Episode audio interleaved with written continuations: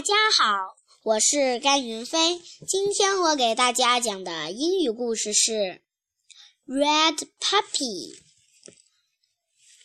The teddy bears are in the basket.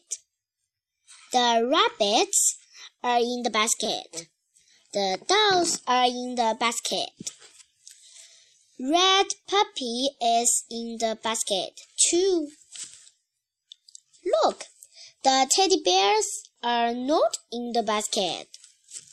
Look, the rabbits are not in the basket.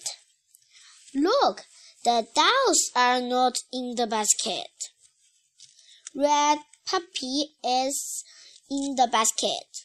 Red puppy is not happy. Here comes a little girl.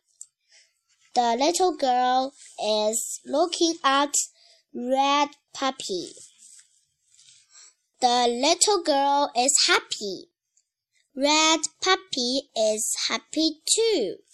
谢谢大家。